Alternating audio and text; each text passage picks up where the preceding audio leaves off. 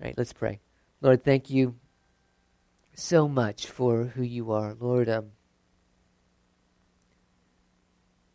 as, as Ruth was saying, it's just a delight to come and worship you. It's a delight to be in your presence. It's a delight to know that you love us and that you love us enough to come and just to be with us. And Holy Spirit, that's what we, we ask that you would do this morning, is just to come. Come and make yourself known in any way that you would would see fit. We this this isn't our time, this is your time. So any way that you want to interrupt, any way that you want to um, uh, do something different, lead us a different path, please do. Come and bring, meet us where we are, Lord. I said, whatever anyone has brought in here today, that you would you would meet them where they are, Wh- whatever they need. If they need healing today, Lord, I pray that you'll bring that. If anywhere we need conviction, bring that, Lord. If any, anywhere we need encouragement, bring that. Lord, I pray that you'll meet us and be the all sufficient one for us today. Give us wisdom and understanding as we open your word. Let it bring life, Lord. Let it uh, change us. Let it not be just an exercise in getting to know more stuff, but let it be your word that we're confronted with. And it bring us more in love with you and, and let it change us from the inside out. In Jesus' name. Amen.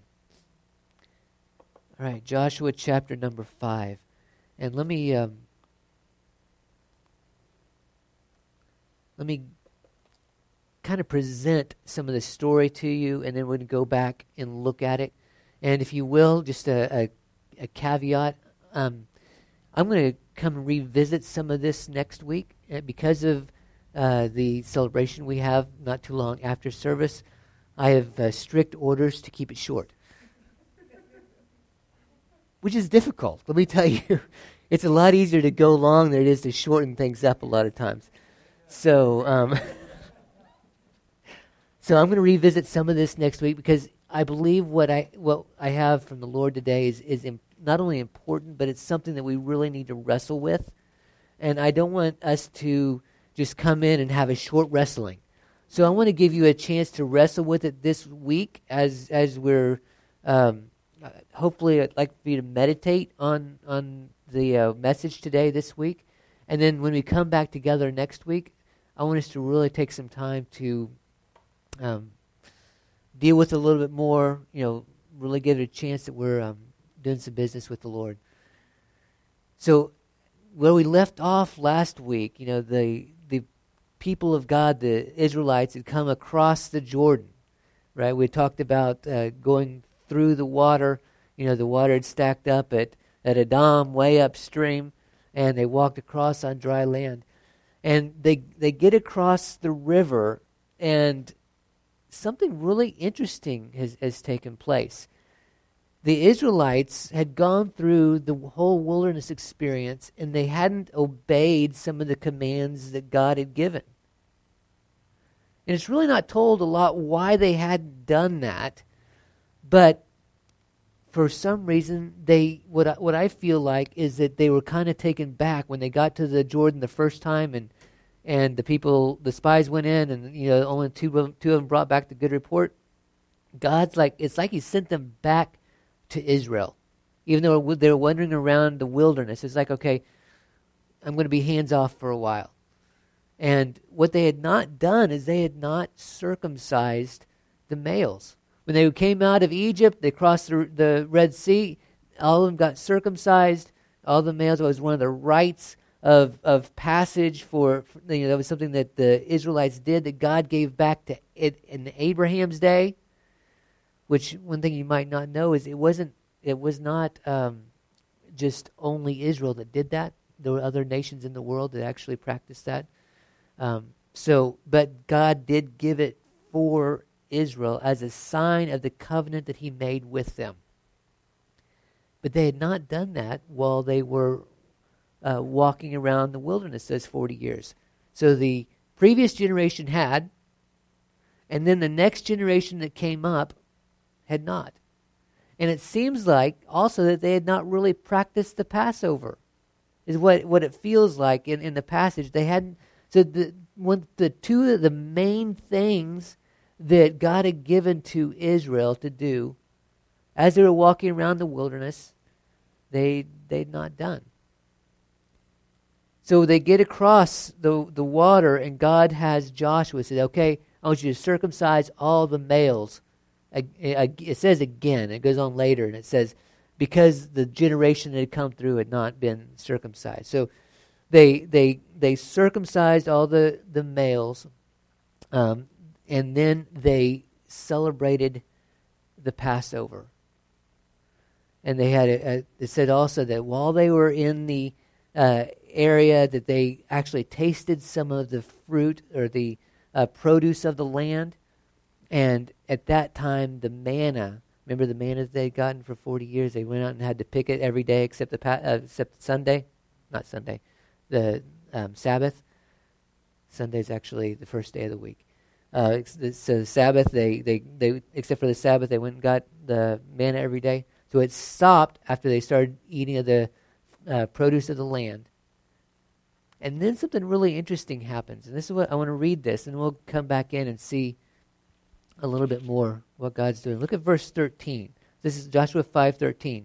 So after they had um, gone through, they had circumcised the males, they, they had uh, celebrated the Passover.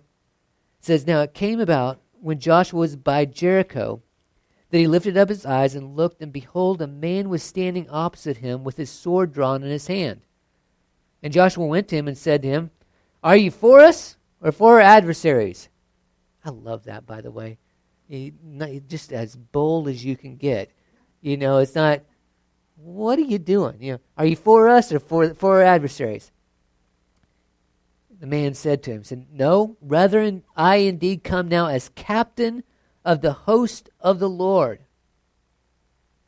Joshua fell on his face to the earth and bowed down and said to him, What has my Lord uh, to say to his servant? The captain of the Lord's host said to Joshua, Remove your sandals from your feet, for the place where you are standing is holy. And Joshua did so. Really an interesting, because this is all that this is. It's like this really to me, it feels like this really important meeting that Joshua has.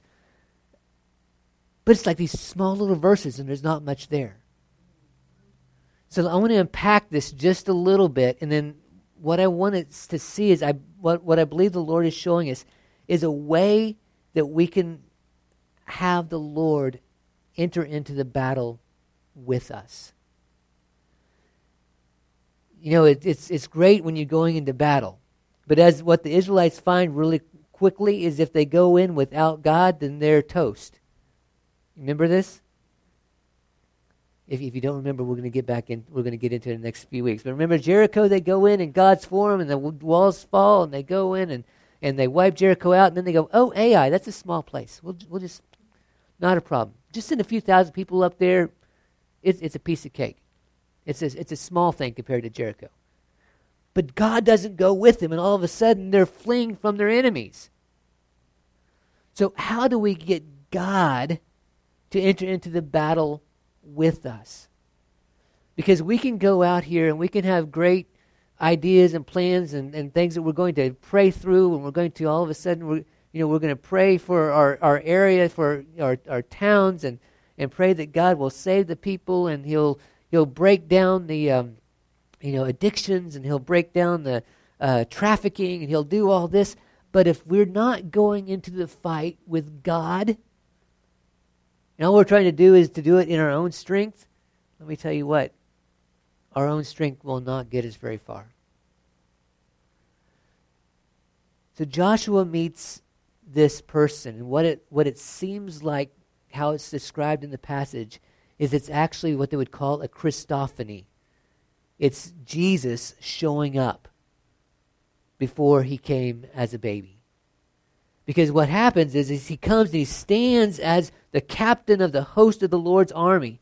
And Joshua, as soon as he hears, he falls on his face to worship. and the this image, uh, this man who I, I believe is a, a figure of, of Jesus before Jesus ever came in the flesh, he receives the worship. If you notice throughout Scripture, what happens is if somebody worships an angel, the angel goes, Oh, no, no, no, don't worship me. Worship God. But if it's God Himself, He's the only one allowed to receive worship. And you see that this that that Jesus here, I believe, like I said, it's a Christophany, an, an image of a, an appearance of Jesus before he ever came as as a baby, right? So he he stands here and he receives the worship that Joshua gives. And he's the captain of the host of the Lord. And then he says, Look, I want you to take off your shoes because the area where you're standing is holy. Now, does anybody, does that remind anybody of something else? Exactly the same with Moses, right? Moses, now remember where Moses is? He's up on the mountain. He's on the mountain of, of the Lord. He's, he's, he's tending sheep. Ten, boy, I'm getting a, a southern accent here. He's tending sheep, and he sees this bush It's on fire, but it's not being consumed. He goes up to the bush, and I don't know about you. If you if you start having a conversation with a bush, you know, I mean, obviously something is going on. Why is this bush? He said, Moses, Moses, what? Take your shoes off because where you're standing is holy ground. Now, why would God do this again? And here's what I, I believe is happening is the so Moses was the mediator of the old covenant. I'm going to try not to get bogged in down too much in theology here, but Moses was the mediator of the old covenant. He's up on top of the mountain. And God comes and he, he makes his presence on the mountain. Right? So the mountain is the holy place. Right? And that's where when Moses gets the commandments, again, God's presence comes down on the mountain. Right? Fire and, and, and uh, trumpets and smoke, and everybody went, oh, you know, don't let us go up. We're, we're going to die if we go up on the mountain. Right? Remember that? And now the same thing happens with Joshua, except where is he? He's in the promise. He's in the promised land.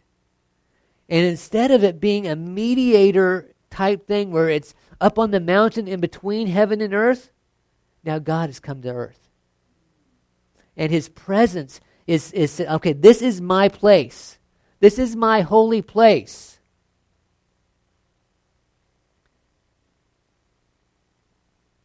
why this is one reason you know I'm, I'm trying to let keep us all um, with the idea that Joshua this is a representation of Christ. It's not Jesus, not like the Christophany, but Joshua is a type of Jesus. It's a type of Christ, and he's we can look at this and we can say, okay, what are you teaching us? And we'll see here in just a few minutes. I'm going to get back into this. All right? We're going to hit the New Testament. I'm going to show you some stuff in the New Testament that I think is going to really, it, it kind of flipped my, my brain around earlier in the week. All right? But, so hold on to this for a moment. God Himself has come. And He's, he's making, his, He's saying, this place is holy. This promise that I've given to you is holy ground. Of course, Joshua has a different, um, different sermon, but Joshua has a different reaction than Moses. Moses kind of went, How do I believe you?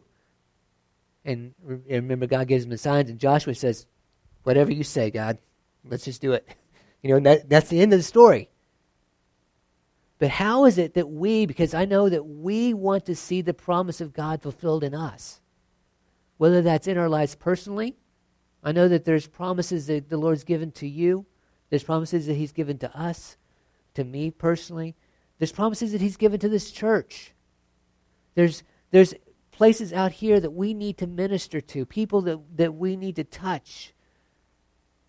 But we're not going to fulfill those promises, whether it's those personal promises that each one of us has, or those grand promises that, that we have as a church, or even as the church in the area, without God Himself coming and fighting the battles for us. But what's that going to take?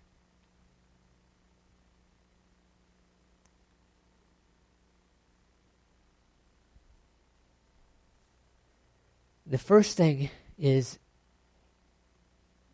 it's a removal of the flesh. A removal of the flesh. I don't want to uh, get too much into um, the graphicness of this, but it's it's something that's in Scripture. So look it up. Okay, but when when Joshua goes across the the Jordan, right? Um, verse 2 says, At that time the Lord said to Joshua, Make for yourself flint knives and circumcise again the sons of Israel the second time. This verse 3. Joshua made himself flint knives and circumcised the sons of Israel at, at Gibeath Haraloth. This is the reason why Joshua circumcised them. All the people who came out of Egypt, who were males, all the men of war died in the wilderness along the way after they came out of Egypt. For all the people who came out were circumcised, but all the people who were born in the wilderness along the way as they came out of Egypt had not been circumcised. For the sons of Israel walked forty years in the wilderness until all the nation, that is, the men of war who came out of Egypt, perished because they had not listened to the voice of the Lord, to whom the Lord had sworn that he would not let them see the land which the Lord had sworn to their fathers to give us, a land flowing with milk and honey. The children whom he raised up in their place Joshua circumcised, for they were circ- uncircumcised because they had not circumcised them along the way. Verse uh, 9 says, And the Lord said to Joshua, Today I have rolled away the reproach of Egypt from you. So the name of that place is called Gilgal to this day. For Israel, God made a sign of the covenant that the people should not be in the flesh. It was a, a physical sign for them to say, don't get into the flesh. Number one, it was, it was a sign that was never about the flesh in the first place. It was always about faith. It was always about their belief in God. But it was a physical sign that they needed to be holy and not get into the flesh. It was a removal of the flesh. Let me um,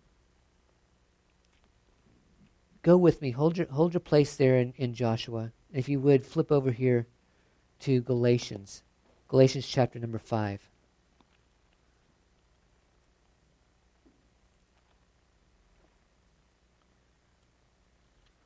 Galatians 5.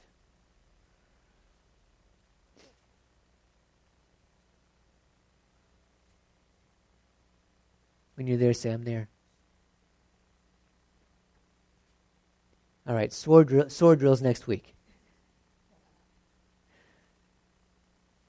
Well, everybody's getting there. Hi, everybody online. The groans, I know you're there. Uh, Karina and your crew, I've seen over there too. I don't know if the Ingdals are on this morning. Hope to see everybody after a while. Right, verse 16. But I say, to, but I say, this is Paul writing to the Galatians, walk by the Spirit, and you will not carry out the desire of the flesh. For the flesh sets its desire against the Spirit, and the Spirit against the flesh. For these are in opposition to one another, so that you may not do the things that you please. But if you're led by the Spirit, you're not under the law. Now the deeds of the flesh are evident, which are immorality, impurity, sensuality. By the way, those are kind of all um, grouped. Some people think that Paul has grouped these. Um, how do I say this? These are more sexual sins by nature. A lot, yeah, and it's almost like kind of a progression in in um, uh, in level there. The uh, just pause just a second. Hold your hold your finger there. Um, we think that our society today is is very overt. It has nothing nothing compared to um, the Greco-Roman society. It would that would you know talk about a perverse society. Amazingly perverse. I mean, part of their worship was to go and have, have temple prostitutes. Okay, that was how you worshiped God, not our God, but their gods, is to go and to go and do things in the temple. All right? So our society is our society can be perverse, but when Paul's talking about a lot of the perversion there, it's it's major. Okay? So what what we what we quote unquote would see on TV, whether it's the violence or the the, the gore, the killing, the the whatever, or the other stuff, they were living it real time. All right. So the um, so immorality or fornication, impurity, sensuality. So going further into depth with with that um, uh, those uh, immoralities, idolatry, which everyone of course would know. You're you're worshiping another god. Sorcery, witchcraft of some sort. And then, then he kind of goes into um, a lot of what um, is happening in Galatian in the Galatian church, and Galatia is more of a region. But there's a lot of infighting going on. So, strife, enmities, um, fighting, strife, jealousy, outbursts of anger, disputes, dissensions, factions, envying, drunkenness, carousings, or another word there actually is orgies, and um, and things like these. So if not, if these aren't enough, there's other stuff too, is what he says. Of which I forewarn you, just as I forewarn you, that those who practice such things will not inherit the kingdom of God. So these are things that Paul says are in the flesh. And these are things that we have to get rid of. I'm going to tell you um, before even I get to my next point, this is a, a difficult message to give.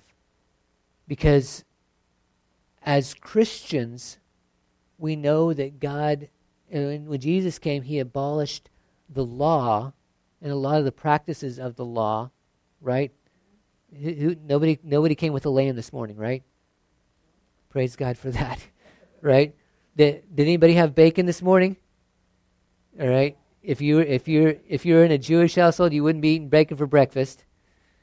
Right? There's a lot of the practices of the law that that that Jesus, when he came, he abolished. And Paul goes as far as to say, all things are lawful to me, but not all things are profitable. But these things of the flesh, those are never profitable.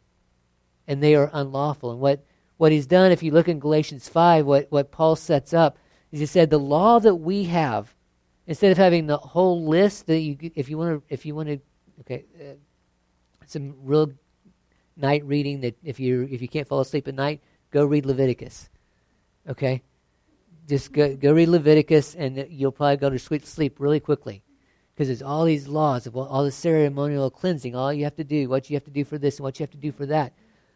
But Paul says there's two laws for us: love God Love your neighbor.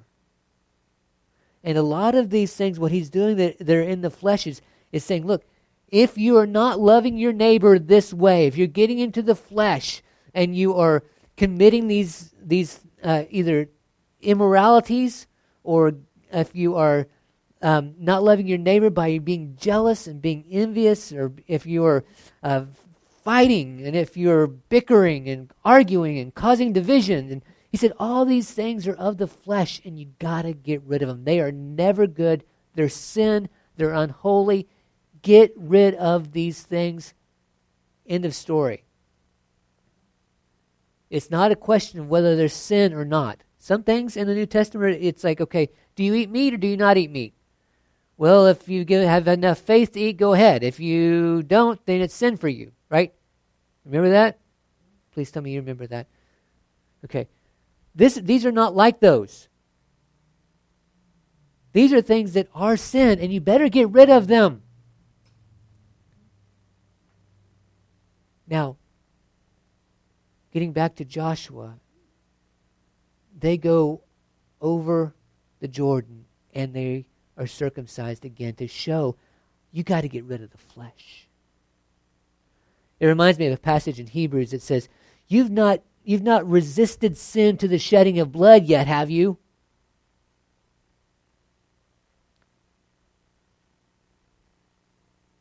Do we come to that point in our lives that we resist sin that much, that we hate sin that much, that everything in us cries out for the holiness of God and and is just that it turns our stomach to even think about these sins. Like I said, the writer of Hebrews says, Have you you haven't resisted to the shedding of blood yet, have you? Does anybody has anybody go, No, I've you know, I'm gonna beat myself up so that I don't sin. Anybody done that? I haven't. But it's to that point that we need to get rid of the flesh. Get rid of all these things that Paul says. These are fleshly things. These we've got to get rid of them. We've got to make sure these things are out of our lives. I think about the different revivals that you see throughout history, whether that's um, the Old Testament revivals. You know, you, you look at uh, stuff with Elijah. You look at the Old Testament uh, revivals with um, you know Hezekiah and with um, you know even when they, they build the, the second temple and and uh, with Ezra, you know one of the one of the things that they do is it's a coming back to God and getting rid of the junk, whether that's idolatry or whether that is foreign wives or whether that is anything else in the flesh. They get rid of it and they come back to God. They repent and they fall on their face and say, okay, we're getting rid of all the junk and we're going to follow after God with all of our hearts. And even in the New Testament, and, and you think about even the you know revivals like the Great Awakening and and um, the, uh, Second Great Awakening and and the Welsh revival and and the um, uh, Moravians. So much of it, there's this this heart cry for the holiness of God. That you're, you're so crying out for His holiness that you get rid of all of the junk. And you know what your junk is. I don't have to tell you your junk. You know it. You and God know it. But it's, it's so desiring the holiness of God that you put everything else away. And it, it amazes me It amazes me that the children of Israel would walk through the wilderness. And I think so many of us, I know I've, I've done it, I've, I've longed to see those incredible signs. You know, if, if I if I if I saw the fire on the mountain, I wouldn't have I wouldn't act like the children of Israel did. If I heard the trumpets of God, there's no way I would ever grumble and complain like they did. If God gave me food every day when I got up and I just wanted to walk out and pick it up off the ground, and you know, I, there's there's no way I would grumble and fuss and, and, and talk bad about my my my leader Moses like like that that I would I would never do any of those things. If I saw the the, the pillar of fire and, and cloud, daily. There's no way I'd forget my Lord. I'd follow after him with all of my heart.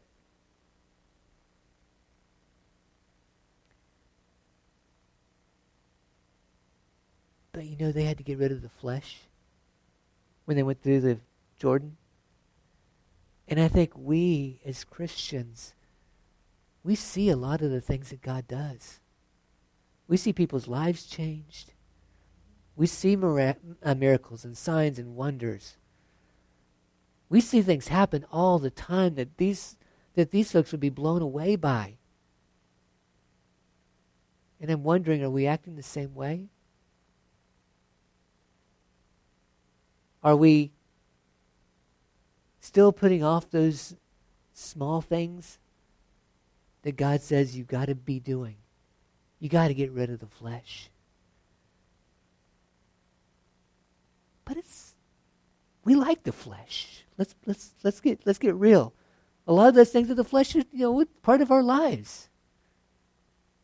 But we've got to be so convinced that we want to be in the holiness of God that that is all that matters, and we get rid of all the deeds of the flesh. We put them behind us. Be thankful that you're in the new covenant and you're not having to shed blood in order to get there. Hello?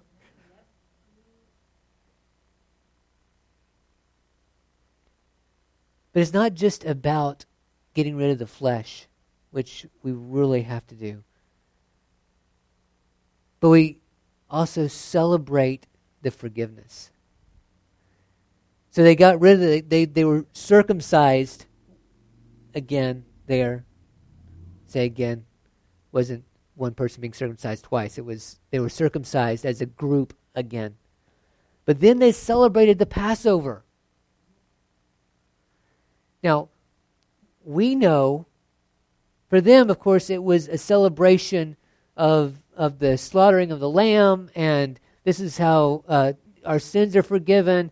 You know, they, they take the lamb, and, and all the sins are, wiped, are, are, are covered, not forgiven, but covered for another year.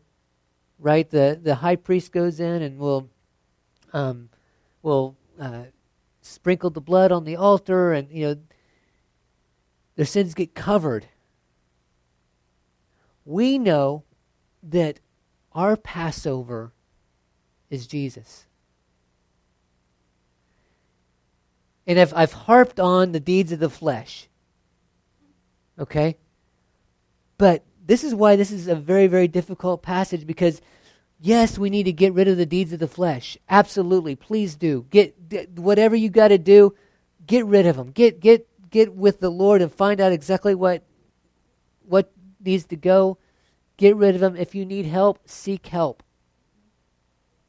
Don't just let it sit, please. But then, not only is there the deeds of the flesh, but we have Jesus. We have a Passover lamb that has gotten rid of all of those for us. And we can walk in His forgiveness. And that's why this is such a difficult thing because it, it's easy for us as Christians to say, you know what?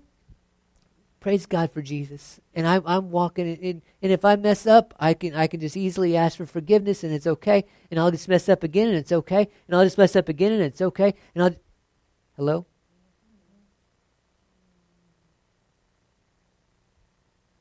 It's really easy for us to get into the, oh, I'll just ask for forgiveness. What Paul says is this. It's, he says, do we, do we um, glory more?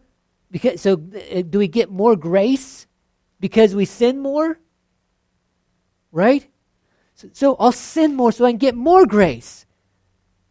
Awesome, right? No, no, no. He said, no, may it never be. Absolutely not. You don't just go on sinning because you get more grace for it. That's, let me give you a, a theological word for it. It's antinomianism. Okay, it means without law. Okay, then there was a group uh, that even back then they said, "Wait, we don't have any law. This is awesome. Don't have to live by this law. Don't have to live by that law. We're good to go. Let me sin more that I can get more grace. That's what Jesus did for me." And I think, could we slip into that a little bit?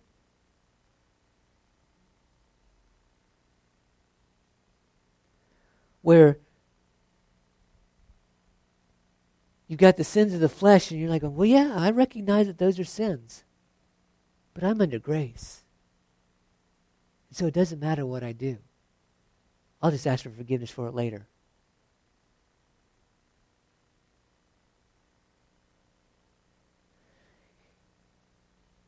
And it's this line that we have to walk.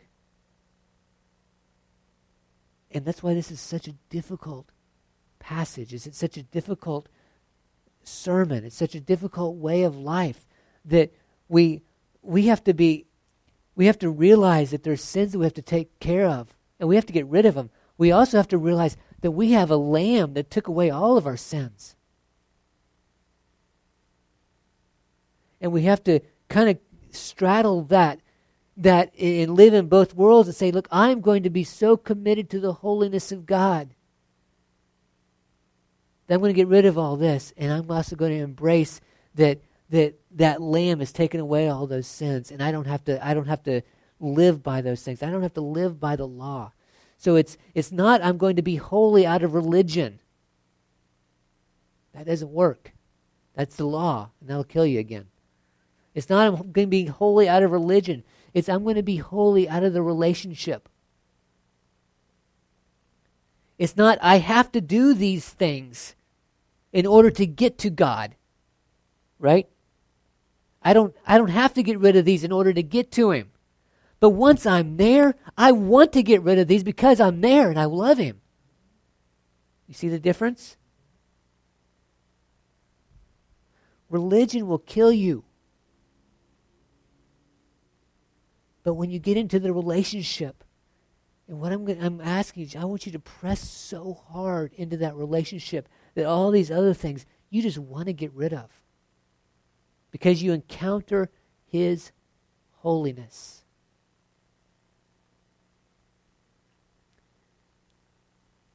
You know, it's really interesting. I, I, I try to look and, and see in the New Testament. I'm like, what? Lord, surely there is a. Surely there's a passage in the New Testament that resembles this. I mean, you can't have them take off their shoes and and be holy ground and and all this other stuff that that looks just like Jesus. You know, the baptism and the the you know circumcision and baptism go right hand in hand, and um, you know that's in that's in Galatians six. Um, you, you, the whole idea of Passover and Jesus. Uh, Lord, is there something in the New Testament And you know what really came to mind? And I'm going to I'm going to admit this is this may be that much of a stretch. But as I look at it more, I think it's it's getting right on the money. Do You remember a time in the New Testament when God had people take their shoes off?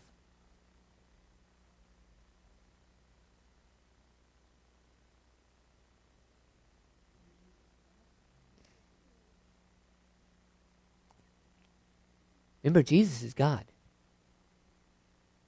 Do you know they were right in the middle of what meal? Passover.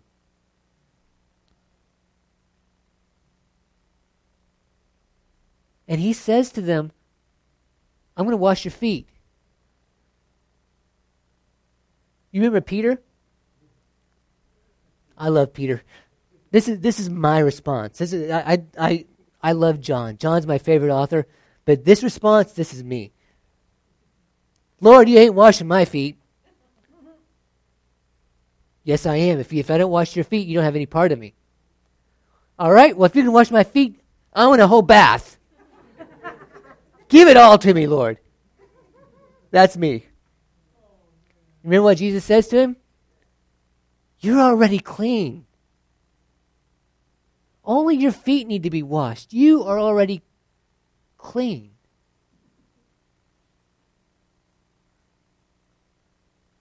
Right? But you see, here's, here's the thing.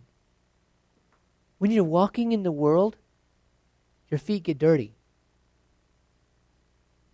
When you're walking in the dust of the earth, your feet get dirty. Right?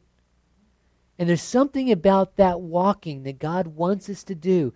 But you know, there, there's there's a reason that it says it talk is talks about the world. Be don't you know be separate from the world. Right? We know that we know that it's not it's not this that he's saying be separate from. Right? It's to be called out from, from the rest of the people that are doing the wrong things. That we're supposed to be with them and we're supposed to influence them but not let them influence us.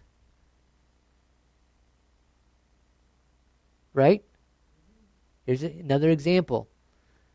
Jesus sends the disciples out, tells them, Go to all these different cities. If they receive you, let your peace be upon them. If they don't receive you, I want you to go out of the city and do what? Right? Shake the dust off of your feet as a sign that that city was going to be under the judgment of the Lord, right? Well, was it the dust problem?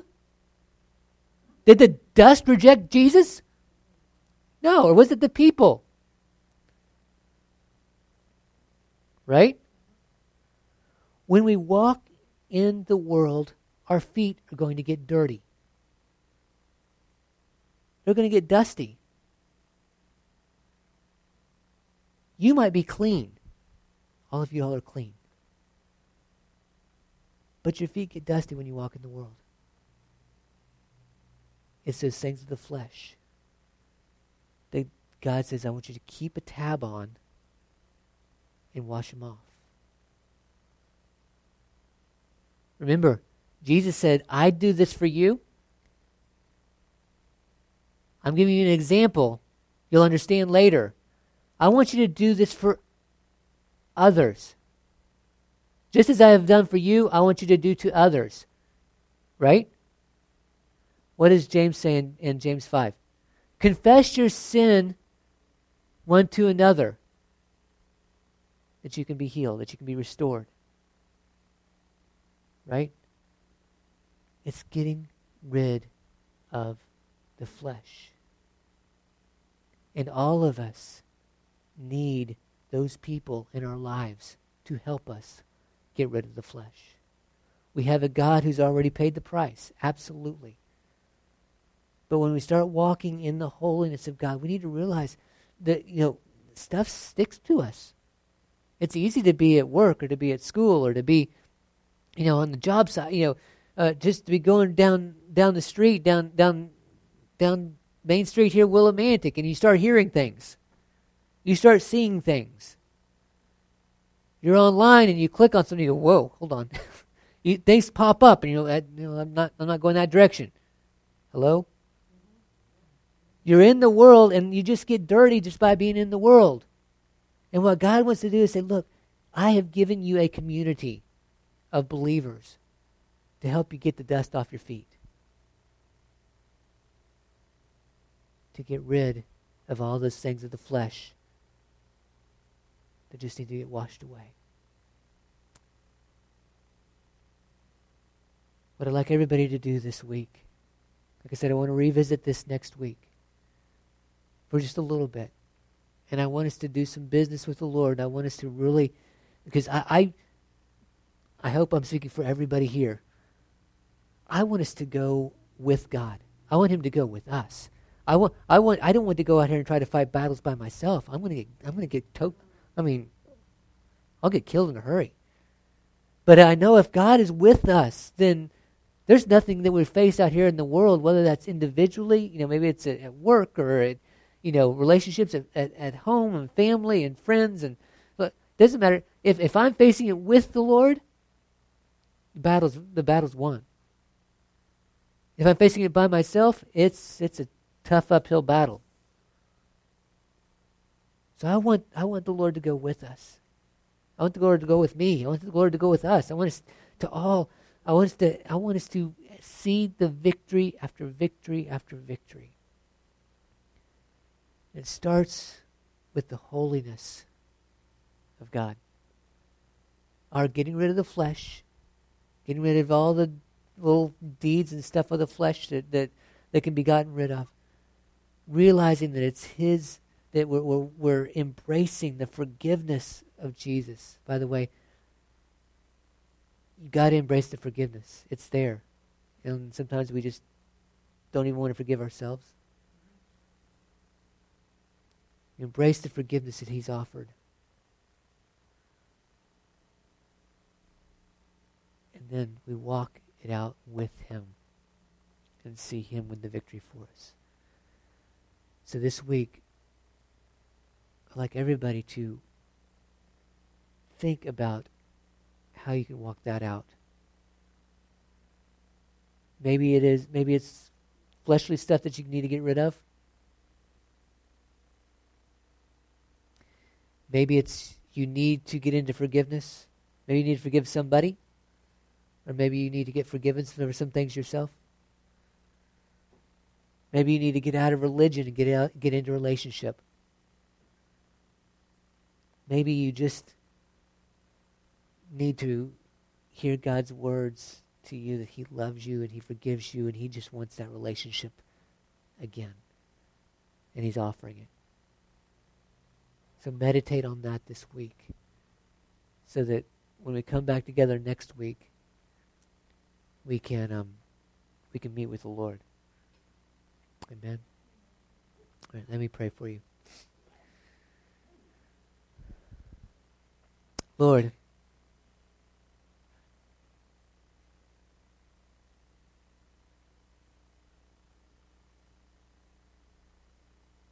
Oh Lord. Holy Spirit, I ask that you would just that you would come.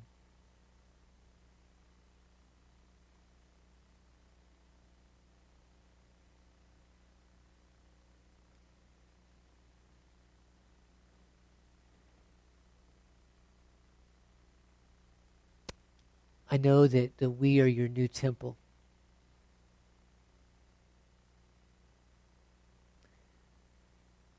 And that you have declared us holy. But I'm as- asking also that you would sanctify this ground here. This, this room, let it be sanctified and set apart as holy for you.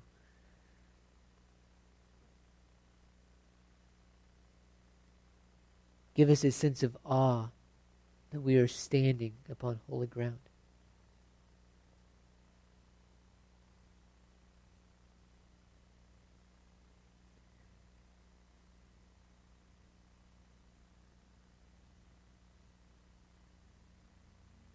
Lord, I pray that you will reveal to us what we need to get rid of.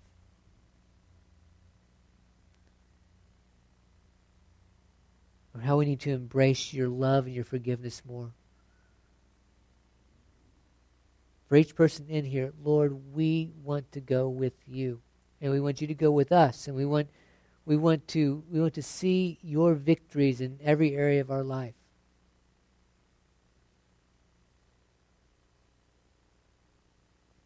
Oh, we've got to be called to holiness.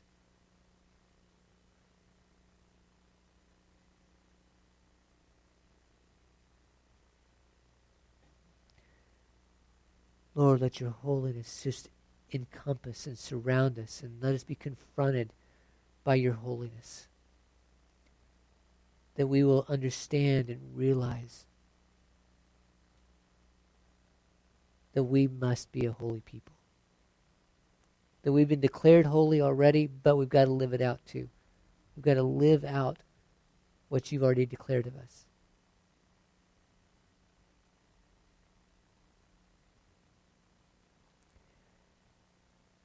And in the name of Jesus, I bless every person here today. I continue to ask, Lord, that you would surround each one of us, all of our families, with a, a hedge of fire. It would protect us from every uh, attack of the enemy, whether that's uh, an attack physically against our bodies, an attack against our families, attack of division, attack of um, accident or injury.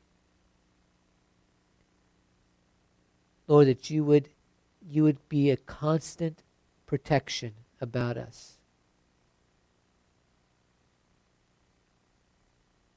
Lord, I ask that you would fill us fill us all with your spirit, with a passion for you.